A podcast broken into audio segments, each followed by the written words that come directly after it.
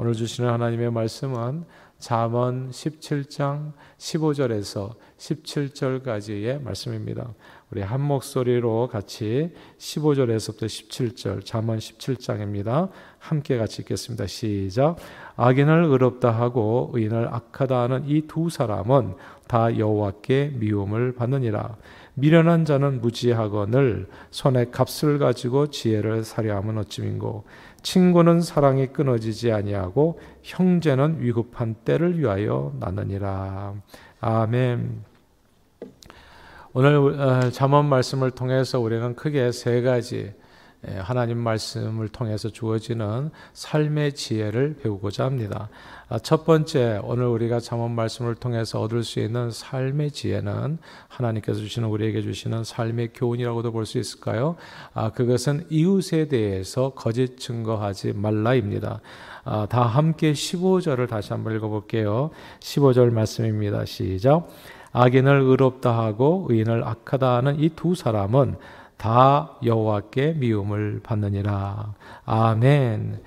이 말씀을 통해서 우리는 늘 말을 정직해야 된다는 사실을 깨닫게 됩니다. 검은 검은 검은 것은 검다고 얘기하고 흰 것은 희다고 말해야 합니다. 자기 이익을 위해서 검은 것을 희다고 말한다든지 흰 것을 검다고 말해서는 안 됩니다. 하나님께서는 이웃을 대하여 거짓 증거하는 그 입술을 미워하십니다. 그러나 때로 사람들은 여러 가지 이유로 말도 안 되는 거짓말을 할 때가 있지요. 안데르센 동화집에 벌거숭이 임금님이라고 하는 단편 동화가 있습니다. 아름다운 새 옷을 입기를 무엇보다 더 좋아하시는 이 임금님, 허영심 많은 임금님이 사는 궁전에 어느 날 두 사람이 나타나지요.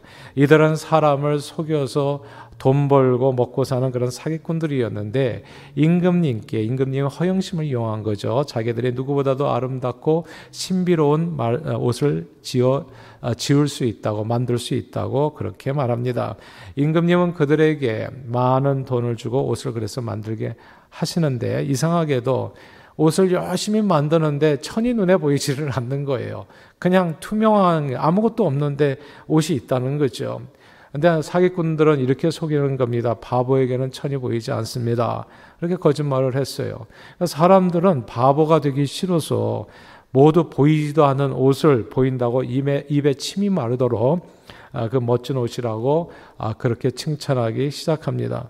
임금님은 사기꾼에게 일단 속고, 그리고 사람들이 거짓말에도 또 속으셔서 그 보이지도 않은 옷을 이제 이렇게 사기꾼이 입혀주는 대로 입고 나가서 백성들 앞에서 벌거숭이 모습으로 퍼레이드를 펼칩니다. 백성들은 정말 모두 눈뜨고 보기 민망한 임금님이 나체 퍼레이드를 보면서도 바보라는 말을 듣지 않으려고 모두가 다 멋진 옷이라고 거짓으로 환호합니다. 그때 한 정직한 어린아이가 임금님을 보고 갑자기 외치기 시작했습니다. 임금님은 벌거숭이입니다. 다 벗었어요. 임금님은 벌거숭이입니다. 이 어린아이의 말을 들은 어른들은 그때서야 비로소 마치 마법에서 깨어난 것처럼 임금님이 벌거벗었다는 사실을 직시하고 웃음을 터뜨립니다. 서로 거짓말하고 자신을 속이다 보니까 백주대낮에 참말로 우스꽝스러운 일이 벌어진 겁니다. 검은 것은 검다고 말하고 흰 것은 희다고 말해야 사람 우스워지지 않을 수 있습니다.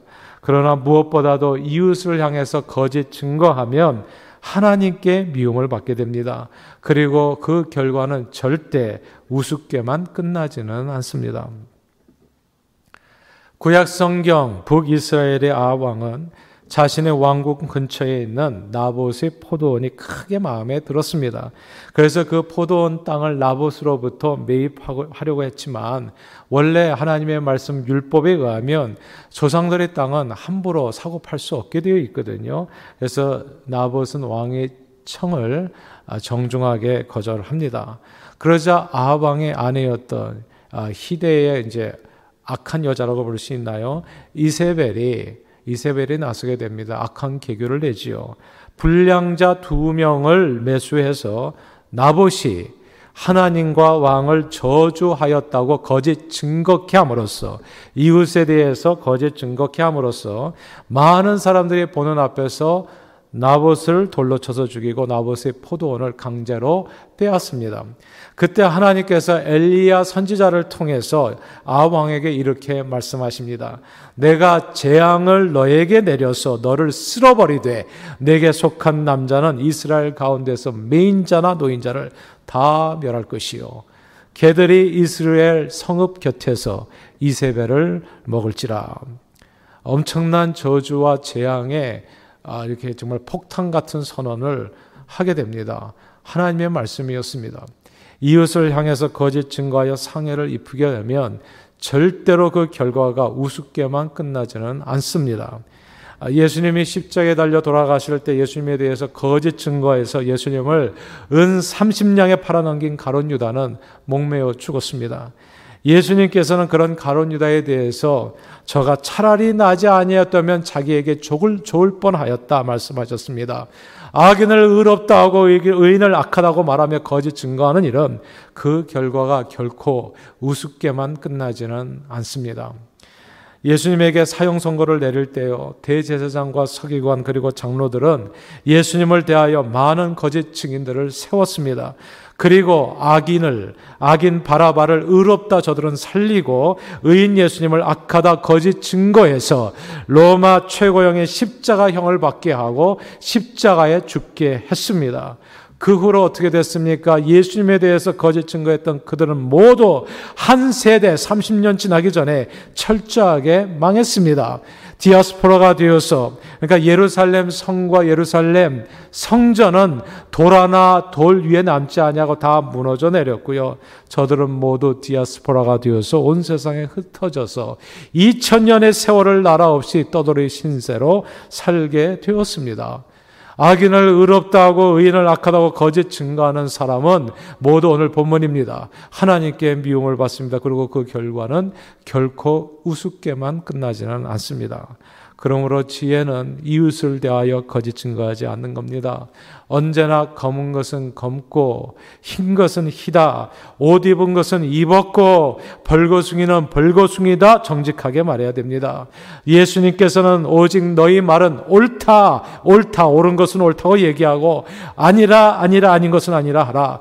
이에서 지나는 것은 악으로부터 나느니라 말씀하셨습니다. 그러므로 우리 모두 늘 이웃에 대해서 거짓을 버리고 정직하게 발언해서 하나님의 의를 이 땅에 이루고 화를 면하며 주님을 기쁘게 하는 저와 여러분들이 다 되시기를 주님의 이름으로 축원합니다.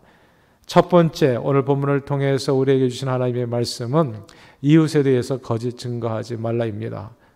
정직하게 말하고 행동하라. 이것이 오늘 본문을 통해서 주시는 교훈입니다.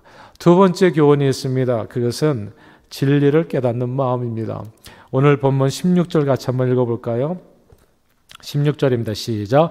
미련한 자는 무지하거늘 손에 값을 가지고 지혜를 사려함은 어찌민고. 아멘. 요게 이제 한국말 성경으로는 잘 그 뜻을 이해하기가 약간 애매한데 이 성경을 영어로 읽으면 이렇게 됩니다. Why should fools have money hand to buy wisdom when they are not able to understand it? 입니다. When should fools have money in hand to buy wisdom? 왜 미련한 자는 돈 주고 지혜를 사려 하는가? When they are not able to understand it. 그것을 이해하지도 못하면서입니다. 이해하지도 못하는데, 이해할 수도 없는데 왜 돈 주고 지혜를 사려고 하는가? 미련한 자는 지혜를 보아도 들어도 understand it, 깨닫지도 못하는데 지혜가 무슨 소용이 있느냐라고 하는 말씀으로 이해할 수 있습니다. 아, 예수님 시대, 그러니까 깨닫는 게 되게 중요해요. 깨닫는 거, 깨닫는 마음. 보는 게 중요하고 듣는 게 중요한 게 아니라 보고 듣고 깨닫는 마음, understand가 중요하다는 교훈입니다. 예수님 시대의 바리새인과 서기관들은요, 하나님의 지혜이신 예수 그리스도를 보고도 듣고도 그분을 깨닫지 못했습니다. 늘 예수님께 표적을 구했고요, 표적을 보여줘도 믿지 않았습니다. 예수님께서는 그들의 모습을 보시며 탄식하셨어요. 그리고 이사야 선지자의 말을 인용하셨지요. 너희가 듣기는 들어도 깨닫지 못하고 보기는 보아도 알지 못한다. 그러나 지혜는 보, 보고 듣고 깨닫는 것입니다. 보고, 지혜를 보고 듣고 깨닫는 자, 진리를 보고 듣고 깨닫는 자가 복이 있습니다. 예수님께서요, 십자가에 달려 돌아가실 때 예수님의 십자가 좌우편에는 두 강도가 함께 십자가에 달려 죽어가고 있었습니다. 그 중에 한 강도는 예수님을 몰라보고요, 예수님을 마지막 순간까지 욕하다가 죽어서 지옥에 떨어졌어요. 그런데 놀랍게도 다른 한 강도는 그 마지막 순간에 예수님이 누구인지를 알아보았습니다. 알았어요. 깨달았습니다. 자신의 죄를 뉘우치며 은혜를 구했지요. 그랬을 때 내가 오늘 나와 함께 낙원에 있으리라 놀라운 구원의 메시지를 듣게 됩니다. 똑같은 예수님을 똑, 이렇게, 이렇게 똑같이 봤어요. 예, 똑같은 예수님을 바라보면서도 깨달음이 달랐던 거지요. 그리고 그 깨닫는 마음이 없으면 마치 돼지 눈의 진주처럼 아무리 좋은 것을 보아도요, 눈앞에 보배가 아무 소용이 없는 겁니다. 저는 저와 여러분들에게 그러므로 지혜를 깨닫는 마음을 하나님께서 선물로 주시기를 주님의 이름으로 축복합니다. 보아도 어떤 사람은 그렇더라고요. 똑같은 현상을 보면서 어떤 사람은 돈이 보인대요. 어떤 사람은 하나도 안 보여요. 어쩌면 그렇게 안 보일 수가 없어요. 이게 보는 눈이 깨닫는 마음이 복이더라고요. 그 깨닫는 마음을 하나님께서 선물로 이 저녁 시간에 이 말씀을 듣는 여러분들에게 주시기를 주님 이름으로 축복합니다. 참된 지혜는 깨닫는 마음입니다. 저는 저와 여러분들의 심령에 성령님께서 조명해 주셔서 하나님의 은혜가 임하기를 바라고, 그래서 진리의 말씀을 보고 들을 뿐만 아니라 보고 들은 하나님의 말씀이 심령에 깨달아지기를, 언더스탠드, 깨닫지도 못하는데 진리가 무슨 소용이 있는가 미련한 자에게, 그 얘기거든요. 언더스탠드, 깨닫게 되기를 바라요. 주의 말씀을 듣고 깨닫고 돌이켜서 고침받고 영원 복락을 누리는 저와 여러분들이 다 되시기를 주님의 이름으로 축원합니다. 오늘 본문에 주시는 두 번째 교훈은 진리를 보고 듣고 깨닫는 마음입니다. 언더스탠드 하는 겁니다. 이 깨닫는 마음이 여러분과 저희 심령에 그리스도의 은혜로 있게 되기를 주님의 이름으로 축복합니다. 세 번째로 오늘 본문이 주는 교훈이 있습니다. 그것은 진정한 친구와 형제가 누구인가입니다. 다 함께 십칠 절 같이 한번 읽어볼까요? 십칠 절 말씀입니다. 시작! 친구는 사랑이 끊어지지 아니하고 형제는 위급한 때를 위하여 나느니라. 아멘. 이것도 영어 성경으로 보면 좀 더 분명한데, 영어 성경이 이렇게 되어 있어요. A friend loves at all times. A brother is born for a time of adversity. 이렇게 되어 있습니다. A friend, 이 말씀 a friend, 진짜 친구는 언제나 어떤 경우든 loves at all times. 변함없이 사랑을 주는 사람이 진짜 친구요. A brother, 진짜 형제는 위기에 처했을 때, a time of adversity, 위험에 처했을 때 도움을 주는 사람이라고 이해할 수 있습니다. 사람의 처지와 형편에 따라서 태도가 달라지는 사람은 진정한 친구라고 볼 수 없습니다. 부유할 때에는 서로 친구가 되겠다고 가까이 하다가 어려운 형편에 처하게 되면 안개처럼 사라지는 사람들이 있지요. 그러나 진짜 친구는 기쁠 때나 슬플 때나 좋을 때나 나쁠 때나 변함없이 loves at all times, 항상 나를 사랑해주는 사람입니다. 혹시 여러분들에게 그런 친구가 있으신가요? 여러분의 형편과 처지가 어떠하든 아무 이해, 관계에 상관없이 여러분을 따뜻하게 맞아주고 사랑해주는 그런 친구가 여러분에게는 있으신가요? 만약에 그런 사람이 한 사람이라도 있으시다면 여러분들은 정말 정말 행복한 사람입니다. 하나님 앞에 늘 감사하시기를 바라요. 그런 사람이 한 사람이라도 있다면 말입니다. 왜냐하면 그게 굉장히 어려운 일이거든요. 신구약 성경 역사에서도요, 그런 친구 있는 사람 찾기 어려워요. 아브라함이 그런 친구가 있었나요? 노아 할아버지가 그런 친구가 있었나요? 누가 그런 친구가 있었죠? 야곱, 요셉, 누가 그런 친구가 있었나요? 모세, 여호수아, 사무엘.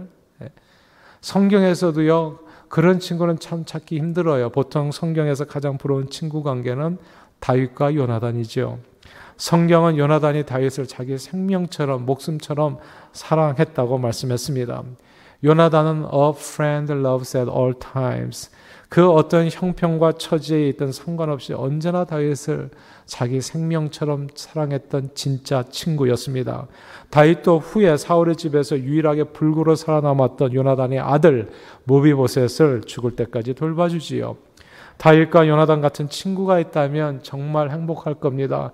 성경, 구약, 창세부터 계시록까지 이런 친구 있는 사람 정말 많지 않아요? 예, 진짜 거의 없어요. 그런 사람이 한 사람이 있다면 정말 행복할 거예요. 그러나 그런 친구를 만나는 것 정말 쉽지 않습니다.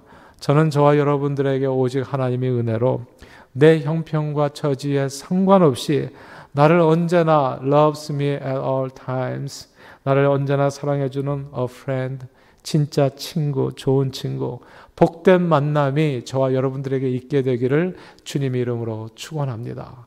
살아가면서 그런 친구를 만나게 된다는 것은 진짜 놀라운 행운일 거예요. 그렇죠? 그런 친구가 있게 되기를 소원해요. 그런 친구도 없는데 형제도 진짜 형제 만나게 되게 힘들어요. 아, 그저 한 아버지, 성씨만 나눈 형제들도 참 많지요.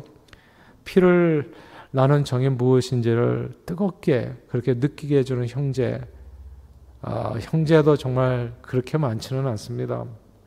형제가 없는 사람, 아, 요즘은 뭐 자녀가 하나밖에 없는 가정도 많으니까 그래서 형제에 대해서 얘기하는 게 어떨지 잘 모르겠습니다만 형제가 뭐 많이 있어도요, 그 형제가 그렇게 따뜻하고 정말 형제다운 형제를 가지고 있는 그런 가정이 얼마나 될까 또 한번 생각해 봅니다.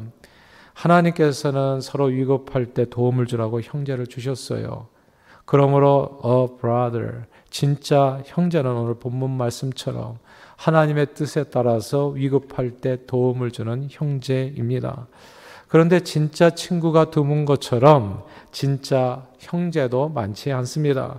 형제 간에는 때로 차라리 무소식이 희소식일 때가 정말 많아요. 예, 정말 그렇습니다. 성경에도 보면 좋은 형제 관계 그렇게 많지 않아요. 놀랍지 않아요, 여러분? 성경에 아벨은 남도 아닌 형이 손에 살해당했습니다.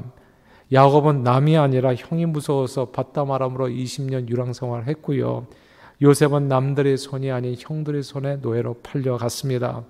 원래 형제는 위급할 때 도와주라고 우리 각 사람을 위해서 하나님께서 만들어주신 선물인데 오히려 형제로 인해서 위급할 때가, 위급할 때가 많아지는 것이 우리네 현실입니다. 그러나 저는 우리 모두 서로 위급할 때 도움을 주는 그런 좋은 형제 관계를 갖고 누리게 되기를 주님의 이름으로 축복하고 또 그렇게 되기를 소원합니다. 사랑하는 여러분, 인생을 살아가면서 나를 그 어떤 형편이든지 어떤 처지에든지 사랑해주는 친구가 있고 그리고 위급할 때 항상 손 내밀어주는 형제가 있다면 그건 참으로 큰 축복일 겁니다. 그런데 현실에서는 그런 친구와 형제가 많지 않아요. 누구나 다 좋은 친구, 좋은 형제를 두기를 원하지만 그렇지 못할 때가 참 많습니다. 그러면 어떻게 해야 될까요? 그런 형제와 친구가 없는 내 자신의 삶을, 아, 내 운명을 뭐 한탄하면서 또 좌절하면서 탄식하면서 그렇게 살아야 될까요? 아니면 그런 친구를 계속 기다리면서 살아야 될까요? 근데 성경에 보면 더 좋은 길이 있다고 얘기합니다. 예수님이 말씀이에요. 예수님께서는 누구든지 대접을 받고자 하는 대로 너희가 남을 대접하라 말씀하셨습니다. 또 주는 것이 받는 것보다 더 복되다고 친히 말씀하셨지요. 예수님의 말씀에 따르면 좋은 친구, 좋은 형제를 만나고 가지고 얻고 받는 것보다 언제나 더욱 큰 축복은 내가 누군가에게 좋은 친구, 좋은 형제가 되어주는 것입니다. 바로 우리 주 예수님이 그런 친구가 되어주셨고 또한 우리 모두의 그런 형제가 되어주셨습니다. 예수님께서는 사람의 속에 있는 것이 무엇인지를 다 알고 계셔서 자기 몸을 그 누구에게도 의탁하시지 않으셨지만 모든 사람이 의지할 수 있는 좋은 친구, 좋은 형제가 되어주셨습니다. 예수님께서는 사람들이 모두 부담스러워하고 피하고 싫어하는 세리와 죄인들의 친구가 되어주셨고요. 병자들, 죽은 나사로, 가난한 자들, 과부와 어린아이의 친구가 되어주셨습니다. 그리고 사람의 친구를 위하여 자기 목숨을 버리는 것보다 더 큰 사랑이 없다고 말씀하시면서 제자들에게 스스로 좋은 친구, 진실한 친구가 되어주시고 자기 목숨을 십자가에 내어주어 저와 여러분들을 포함한 모든 세상 사람들에게 진실한 친구가 되어주셨습니다. 진실한 친구, 좋은 형제, 시대를 만나기를 기대하기보다는 주님은 자기 스스로의 삶을 들여서 모두에게 진실한 친구, 좋은 형제가 되어 주셨습니다. 또한 예수님께서는 사람들이 위급할 때 언제나 믿고 의지할 수 있는 형제가 되어 주셨지요. 그저 예수 이름만 부르면 예수님은 위급한 상태에 빠진 모든 사람들과 피를 나눈 형제가 되어 주셨습니다. 그래서 저를 구원해 주셨습니다. 우리는 예수님을 통해서 좋은 친구, 좋은 형제를 만나고 얻고 가지고 받는 것보다 더 복된 삶이 내가 누군가에게 좋은 친구, 좋은 형제가 되어주는 것임을 깨닫게 됩니다. 예수님께서는 저와 여러분들을 세상의 빛이요 소금이라고 말씀하셨습니다.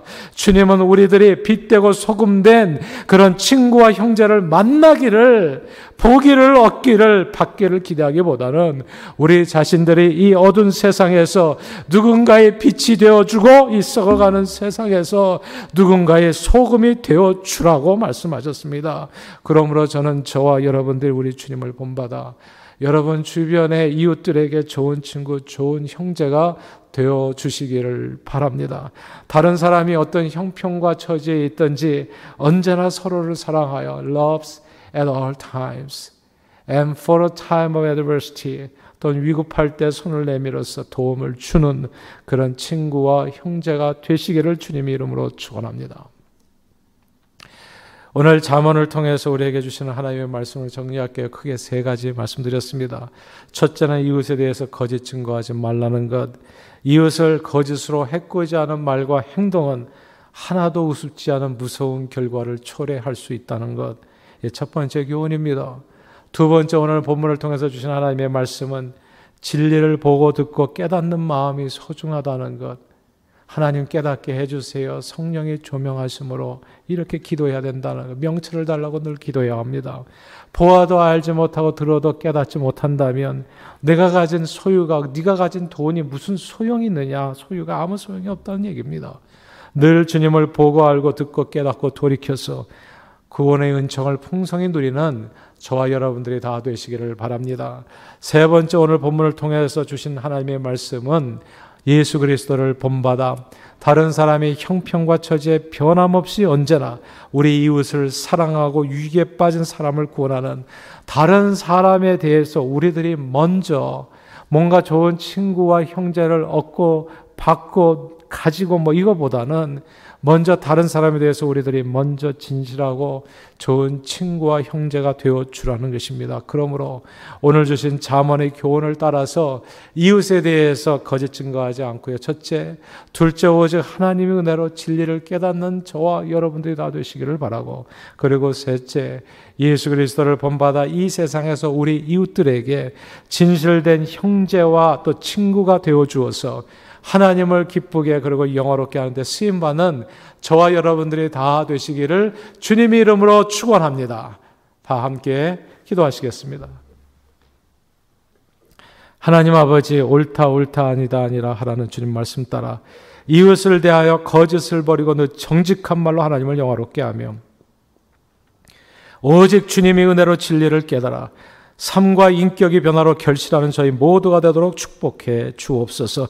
또한 예수님을 본받아 이 세상에서 이웃에게 진실된 친구와 형제로 우리 자신을 내어주어 많은 영혼을 구원하는 데 쓰임받는 저희 모두가 되도록 성령 충만함으로 인도해 주옵소서. 예수 그리스도 이름으로 기도합니다. 아멘.